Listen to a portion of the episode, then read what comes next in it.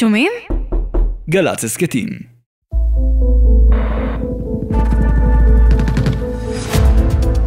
ירדנו למטה למחסנים לחפש את האמל"ח. פה ציפתה לנו הפתעה כי אנחנו לפי המודיעין ציפינו שיהיו מכולות, מכולות עם אמל"ח.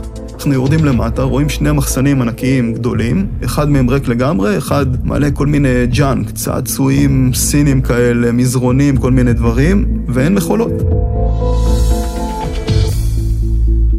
שלום וברוכים הבאים לפודקאסט המבצעים הגדולים של הכוחות המיוחדים של מערכות וגלי צה"ל. אני אמיר גילת ואיתי נמצא גם יאיר אנסבכר. שלום שלום. בכל פרק נצלול לפעולת קומנדו משמעותית של צה"ל וננסה להכיר בעזרת המתכננים והמבצעים שלה את העולם הסודי, המסוכן, האכזרי ומלא האדרנלין של הכוחות למבצעים מיוחדים.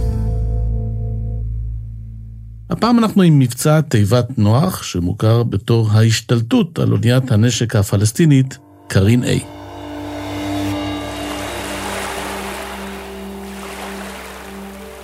אנחנו מסיימים את ההשתלטות, אז שני לוחמים מגיעים אליי, אחד זה הקשר שלי, בר יוסף, ואחד זה לוחם מהכוח אה, יוני. הם מוציאים מהאפוד שלהם דגל ישראל, אומרים לי, המפקד יש אישור לתלות על התורן.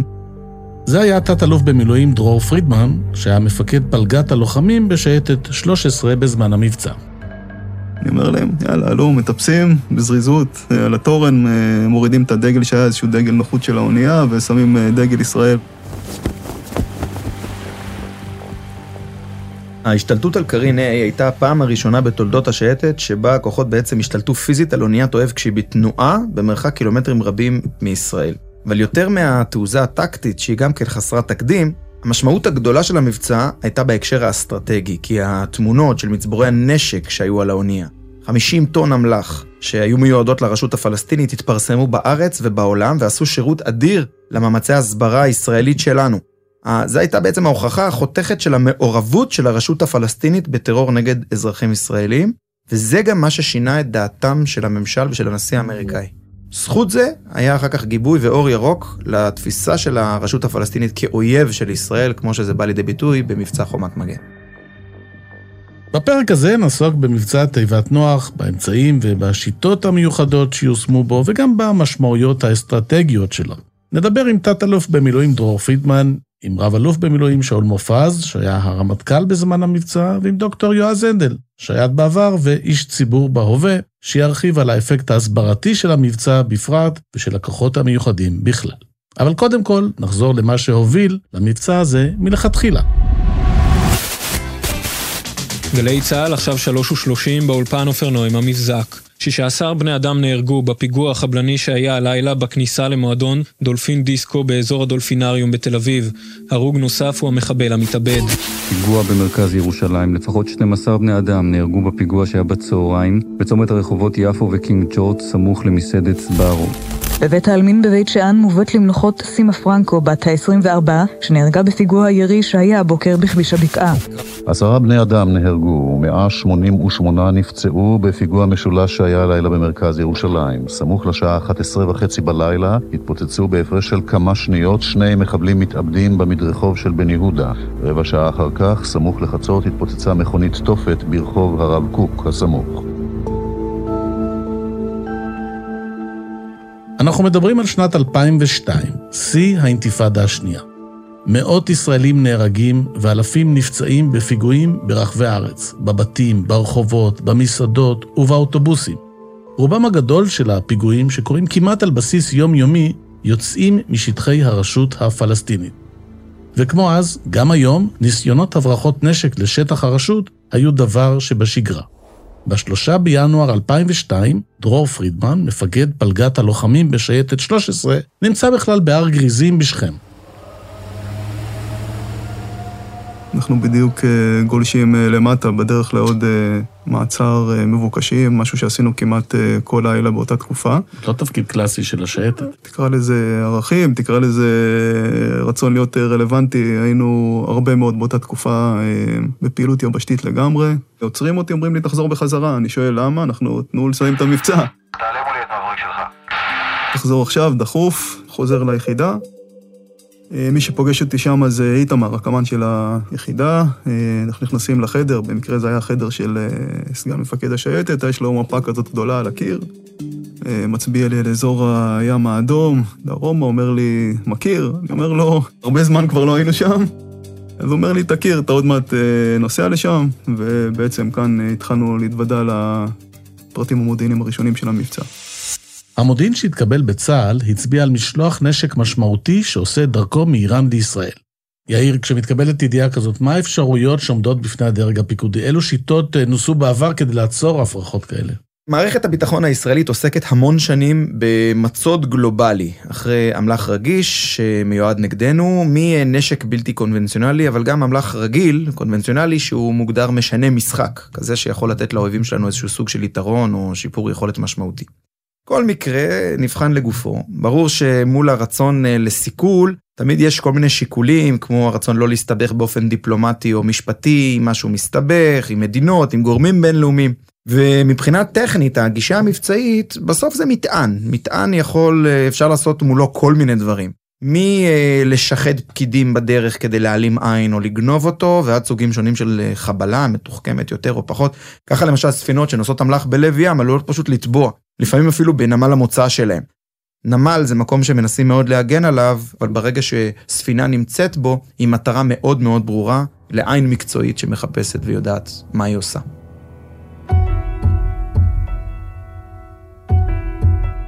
אבל בשייטת חשבו על דרך אחרת, מורכבת ונועזת יותר. אנחנו כאנשי קומנדו רוצים למצות את יתרון ההפתעה, ולכן אנחנו מעדיפים לעשות את זה בתנאים מבצעיים פחות טובים, יותר רחוקים בים האדום, אבל למקסם עד הסוף את יתרון אה, ההפתעה. מפקדי השייטת תמכו בהשתלטות מוקדמת על הספינה כשהיא בים סוף, במקום לחכות שהיא תגיע עד לים התיכון. ההחלטה עברה כעת למפקדים הבכירים, ובראשם הרמטכ"ל דאז, רב-אלוף שאול מופז. זאת הייתה החלטה אה, מאוד uh, קשה. באותה עת, מכל מיני סיבות, לא היו לנו פלטפורמות גדולות של uh, סטילים, צוללות וכן הלאה באזור הים האדום. ולא היה לנו את הזמן להעביר פלטפורמה כזאת לים האדום, בגלל הדחיפות של המבצע. ויש מצבים שבהם צריך להחליט כן או לא. לא רציתי לקחת את הסיכון להמתין לה בים התיכון, כי חששתי שהיא תעבור דרך תעלת סואץ ותגיע למצרים, וזאת הייתה באמת התוכנית המקורית שלהם, של uh, הפלסטינאים. ההחלטה להשתלט על הספינה בים סוף התקבלה, וכעת נותר להתכונן למבצע. בעצם אני בחרתי להתרכז בשלושה דברים, בלימוד המודיעין, בתכנון מבצעי, וכן, אקט אחד טכני שאותו היינו חייבים לתרגל זה הגלישה ממסוקים, מה שקוראים אה, שיטת ה fast rope, שאנחנו הכרנו אותה כי התאמנו עליה עם כוחות מיוחדים בחו"ל, אבל היא לא הייתה מבצעית בארץ. המושג אה, אומר שבמקום הגלישה המסורתית ממסוקים אה, באמצעות מה שקוראים חבלי סנפלין, כלומר גלישה מבוקרת כזאת או אחרת, פה אתה מגיע מעל היד, זורק שני חבלים עבים משני צידי המסוק, ופשוט אה, בידיים עם כפפות, ללא שאתה מחובר לשום דבר, אתה גולש למטה במהירות, בגלל זה ככה זה נקרא drop. השיטה שנבחרה זה שאנחנו מגיעים בשני גלים, גל ראשון, מה שאנחנו קוראים גל א' שקט, שהמטרה שלו הייתה להיצמד באמצעות אה, סירות, כלי שיט של השייטת, לגוף האונייה, אה, האונייה המבריחה. ולטפס בסולמות בצורה חשאית, ולהגיע ממש עד הגשר, ששם סימנו אותו כנקודת האפס, הפריצה לגשר, עם שתי כוחות משני הצדדים, ועל זה שמנו שני צוותים. זה היה גל א' שקט, והכנו לו כגיבוי גל ב' רועש, במסוקים בשיטה הזאת של הגלישה באמצעות ה fast rope, שהוא היה גם גיבוי לגל א', והוא היה גם חליפי לגל א', במידה וכתוצאה ממצב ים או תקלה או התגלות מוקדמת, צריך לעשות אה, פעל מהיר. בכל מבצע גלוי יש נקודת אפס. זוהי הנקודה הקריטית שבה למעשה נשברת הדממה ואובד יתרון ההפתעה של הכוח. אז מתחיל החלק הרועש והגלוי של ה... בדרך כלל גם האלים של המבצע. השאיפה של מבצעים זה לדחות את הנקודה הזאת לשלב כמה שיותר מאוחר במבצע כדי להשיג עליונות טקטית ויחסית על האויב, זה בעצם יתרון ההפתעה. השלב הראשון, השקט, נועד להביא את הכוח לקרבת היעד וגם למקם אותו באופן כמה שיותר נוח בדיוק לטובת הרגע הזה, כמו למשל אה, להציב צלפים, למקם מערב, לפרוס אמצעי לחימה, תצפית או כל דבר אחר שייתן לנו יתרון. כי הרי מיד אחרי נקודת האפס קוראים לזה Hell Break Loose, והאויב מתחיל להגיב בכל הכוח. במקרה שלנו, השייטת רצתה שיהיו כמה שיותר לוחמים שלה על הספינה, לפני שהצוות מבין שמשהו קורה ומנסה לשבש את זה. אפשר אה, אולי להמשיל את זה למסיבת הפתעה. אתה רוצה שבעל היום הולדת יגלה שהכנת לו הפתעה כמה שיותר קרוב למועד, שכולם כבר בחדר, מוכנים עם הבלונים וצועקים הפתעה. ואז כבר אין לו ממש מה לעשות חוץ מלהיות מופתע. ידענו שהכוח מסוקים לגלישה, הוא יהיה זמין לרשותנו כחצי שעה במעגלי המתנה, ואם לא נצליח לבצע בחצי שעה הזאת, הוא צריך להתקפל חזרה לארץ בגלל דלק, אבל בפועל זה מה שהיה. הפלגנו, עשינו איזושהי הונאה קטנה בחזית של האונייה על נתיב ההפלגה של הקדימה, תאורות ודברים כאלה, כדי שימשוך את תשומת ליבם לשם. ואנחנו הגענו בירכתיים של הספינה, ארבע מורנות, בכל מרנה כשמונה לוחמים, שניים דופן ימין, שניים דופן שמאל. מורנה היא סירת קומנדו שמיועדת לפשיטה מהירה. אני במורנה הראשונה של דופן ימין, ובצד uh, שמאל גולדפוס, שהוא היה uh, מפקד היחידה המשתלטת.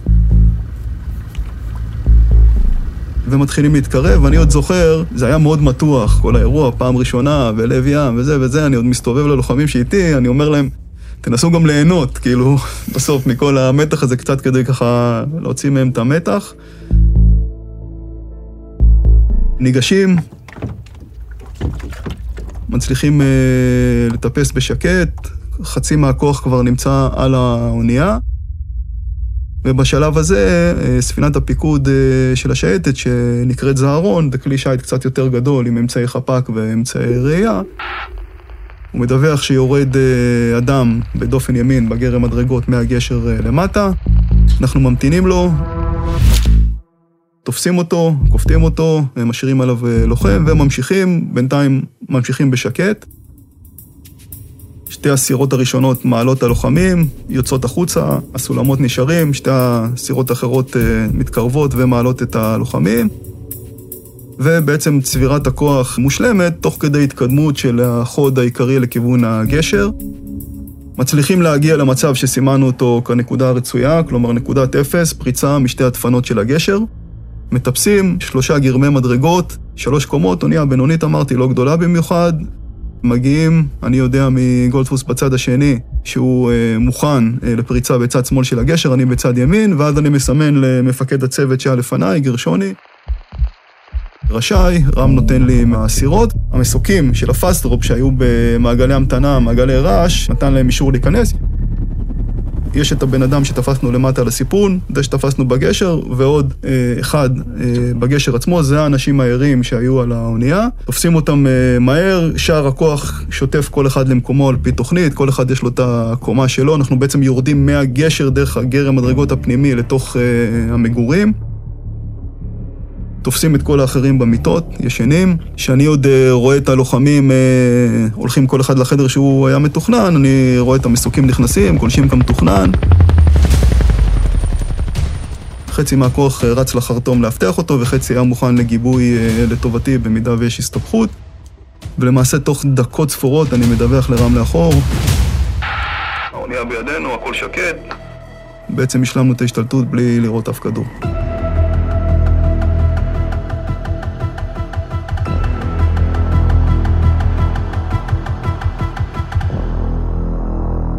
ההישג של השייטת היה אידיאלי, השתלטות שקטה תוך דקות ספורות. ועדיין, כל עוד הנשק לא נתפס, זו עלולה להיות פארסה של ממש.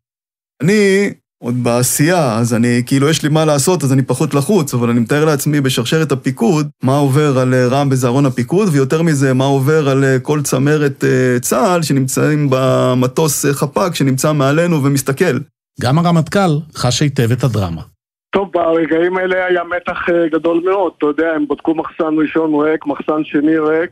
מי שניהל את כל האופרציה זה הקפטן, בחור בשם אה, עומר עכאווי. הוא ידע על האמל"ח, כל השאר היו מלאכים פחות או יותר רגילים, וגם לאחר מכן הם נחקרו ודי מהר אה, שוחררו. ועומר ועוד איש קשר אחד שהיה בסוד העניינים, הם נשארו לאחר מכן. מושיבים אותו באיזה חדר שקט, גולדפוס מניח אקדח על השולחן ואומר לו, בבקשה, תתחיל לדבר, או שאנחנו מפה מידרדרים. אה, אחרי חקירה מאוד קצרה, הוא נשבר, לקח אותנו למטה, איפה שהיה את המחסן מלא צעצועים, הצביע ואמר, פה למטה תחפשו. לוחמים מתחילים לזרוק בידיים אה, הכל הצידה, ופתאום אנחנו רואים אה, שתי סירות גומי קטנות מקופלות, הבנו שאנחנו בכיוון. ממשיכים, מזיזים אותם הצידה, ולמעשה נגלה עלינו המכל הראשון, אה, שבדיעבד, היום ידוע שזה באמת לא היה במכולות, זה היה בגלילים אטומים מאוד מאוד גדולים, שבתוכו הם דחפו את האמל"ח. מכלים תוצרת איראן שמיועדים... מכלים תוצרת איראן, שנבנו יהודיים למשימה הזאת, כמה עשרות כאלה, שהשיטה שאותה הם התכוונו לעשות, זה אכן לעלות בתעלת סואץ, להיכנס לים תיכון, להגיע מול חופי עזה, להטיל את המכלים האלה בעומק של 20-30 מטר, לנסוע עם האונייה, ואז היו אמורים לצאת אה, דייגים עזתים, לרדת בצלילה, לנפח, היה כבר מכל מוכן בכל, אה, בכל אחד מהמכלים האלה, בלון צלילה, לנפח אותו, להציף אותו לגובה פני המים ולגרור אותו. בתוך אותם המיכלים הוחבאו כ-50 טונות של אמצעי לחימה. צריך לדעת שהיה פה דיל אסטרטגי בין הרשות הפלסטינאית, משמרות המהפכה, חיזבאללה ואיראן. והדיל הזה אמר, אתם תיתנו לי אמצעי לחימה לערפאת, ואני אתן לכם דריסת רגל ברשות הפלסטינאית, ברמאללה, בטול כרם. אפשר להבין מה היה קורה אם חלילה הדיל הזה היה מצליח. בסיפור הזה ערפאת יזם את זה וביקש את זה, חמינאי ידע ואישר, וזה התחיל להתגלגל. מתי?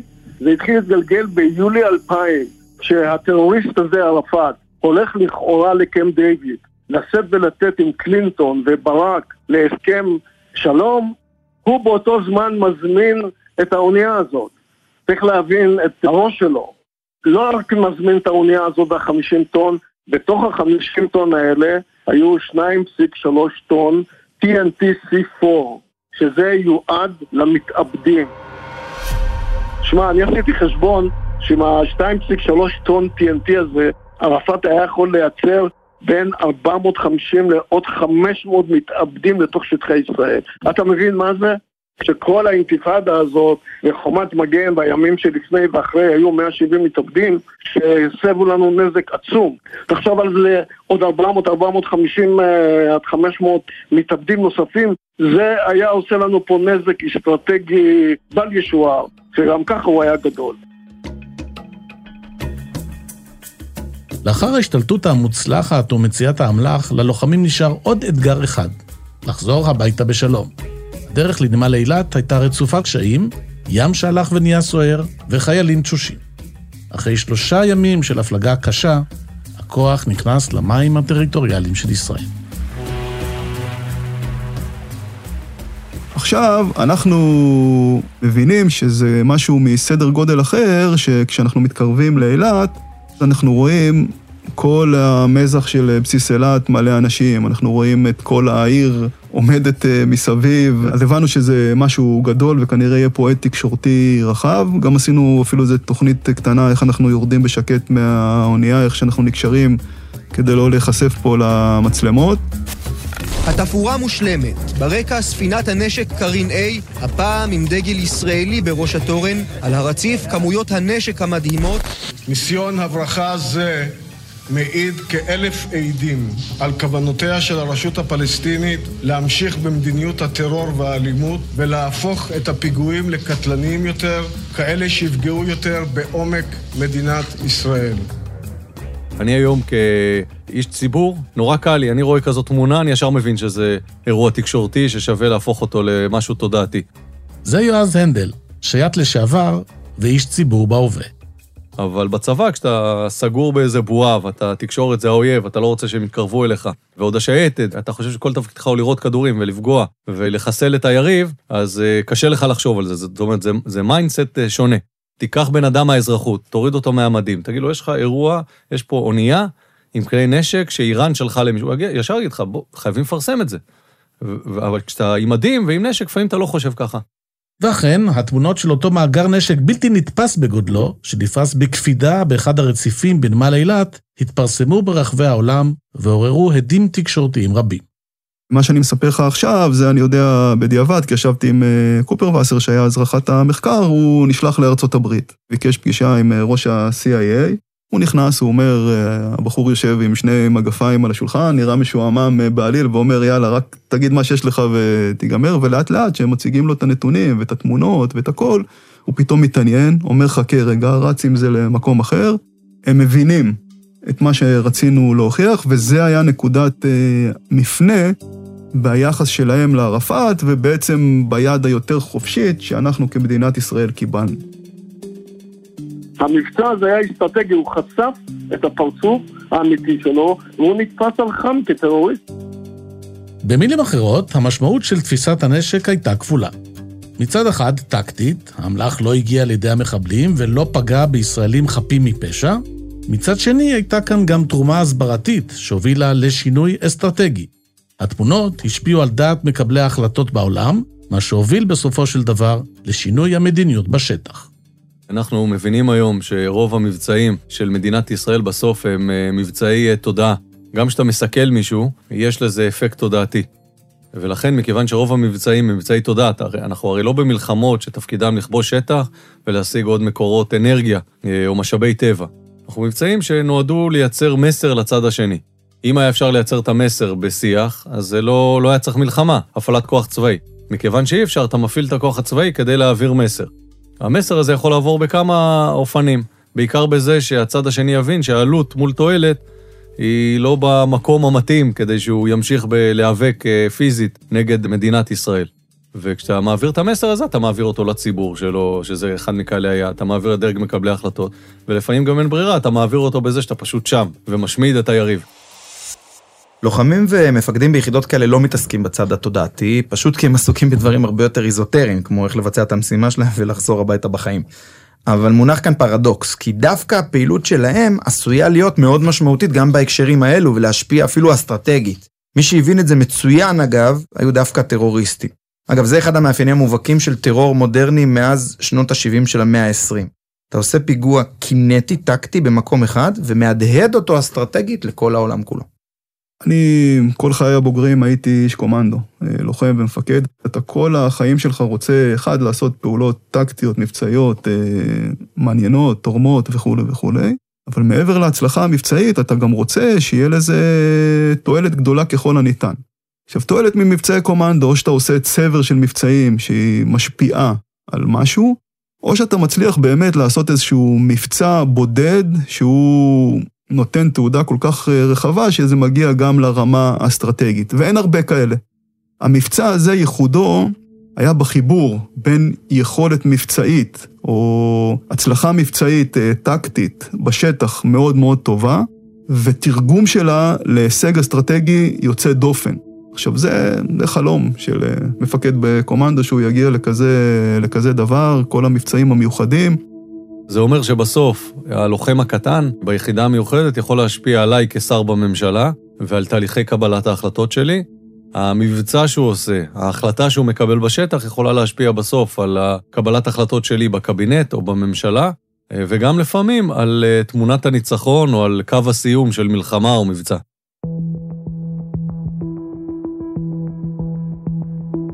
בשנת 2010, כשמונה שנים אחרי מבצע תיבת נוח, שייטת 13 ביצעה השתלטות נוספת על אונייה בתנועה.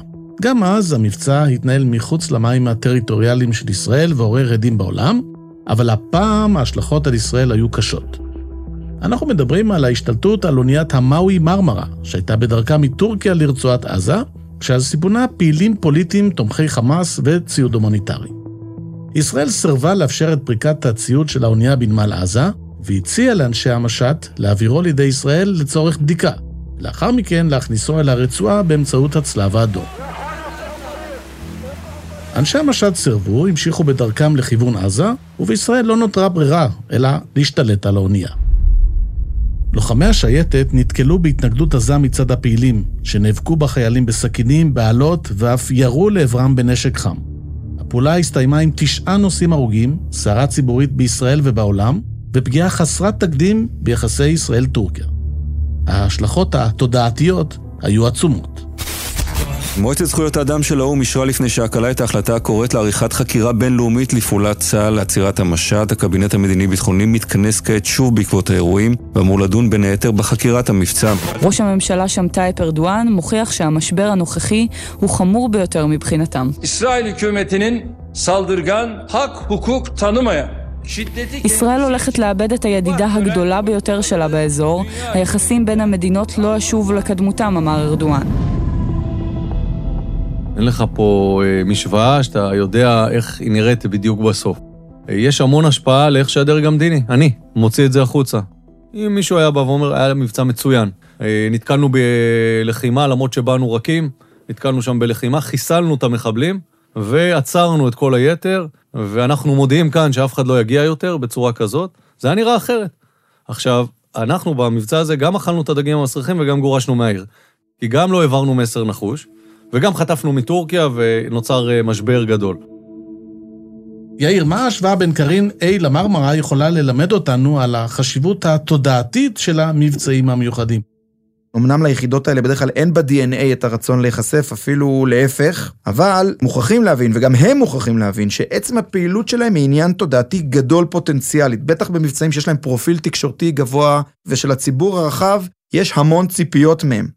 ולכן גם הצלחה, אבל גם חלילה כישלון שקשור בהם זה משהו שיזכה כנראה להדהוד תקשורתי מאוד רחב, ותהיה לו השפעה פסיכולוגית על ההמונים.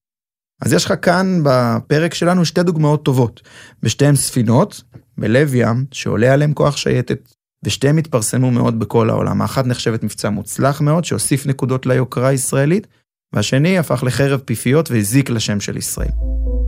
המכנה המשותף המפתיע של שתי הדוגמאות האלה זה שמלכתחילה אף אחד לא התעסק בלהבין את גודל הפוטנציאל והחשיבות התודעתית והפסיכולוגית. אמנם קרה מה שקרה בשטח, אבל לא ישבו ותכננו איך וכמה חשוב לספר לנו את הסיפור.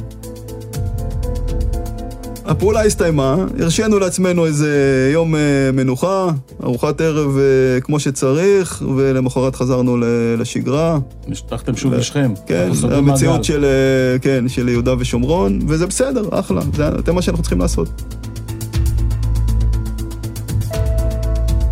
עד כאן הפרק שלנו על קרין אייט. תודה לעורך הראשי דורון רובינשטיין, לעורכת מרים בלוך, עיצוב סאונד ומוזיקה מקורית מור סיוון, ועל הפקה לאלון אביטל. נתראה בפרק הבא של המבצעים הגדולים של הכוחות המיוחדים, שהופק על ידי מערכות וגלי צה"ל.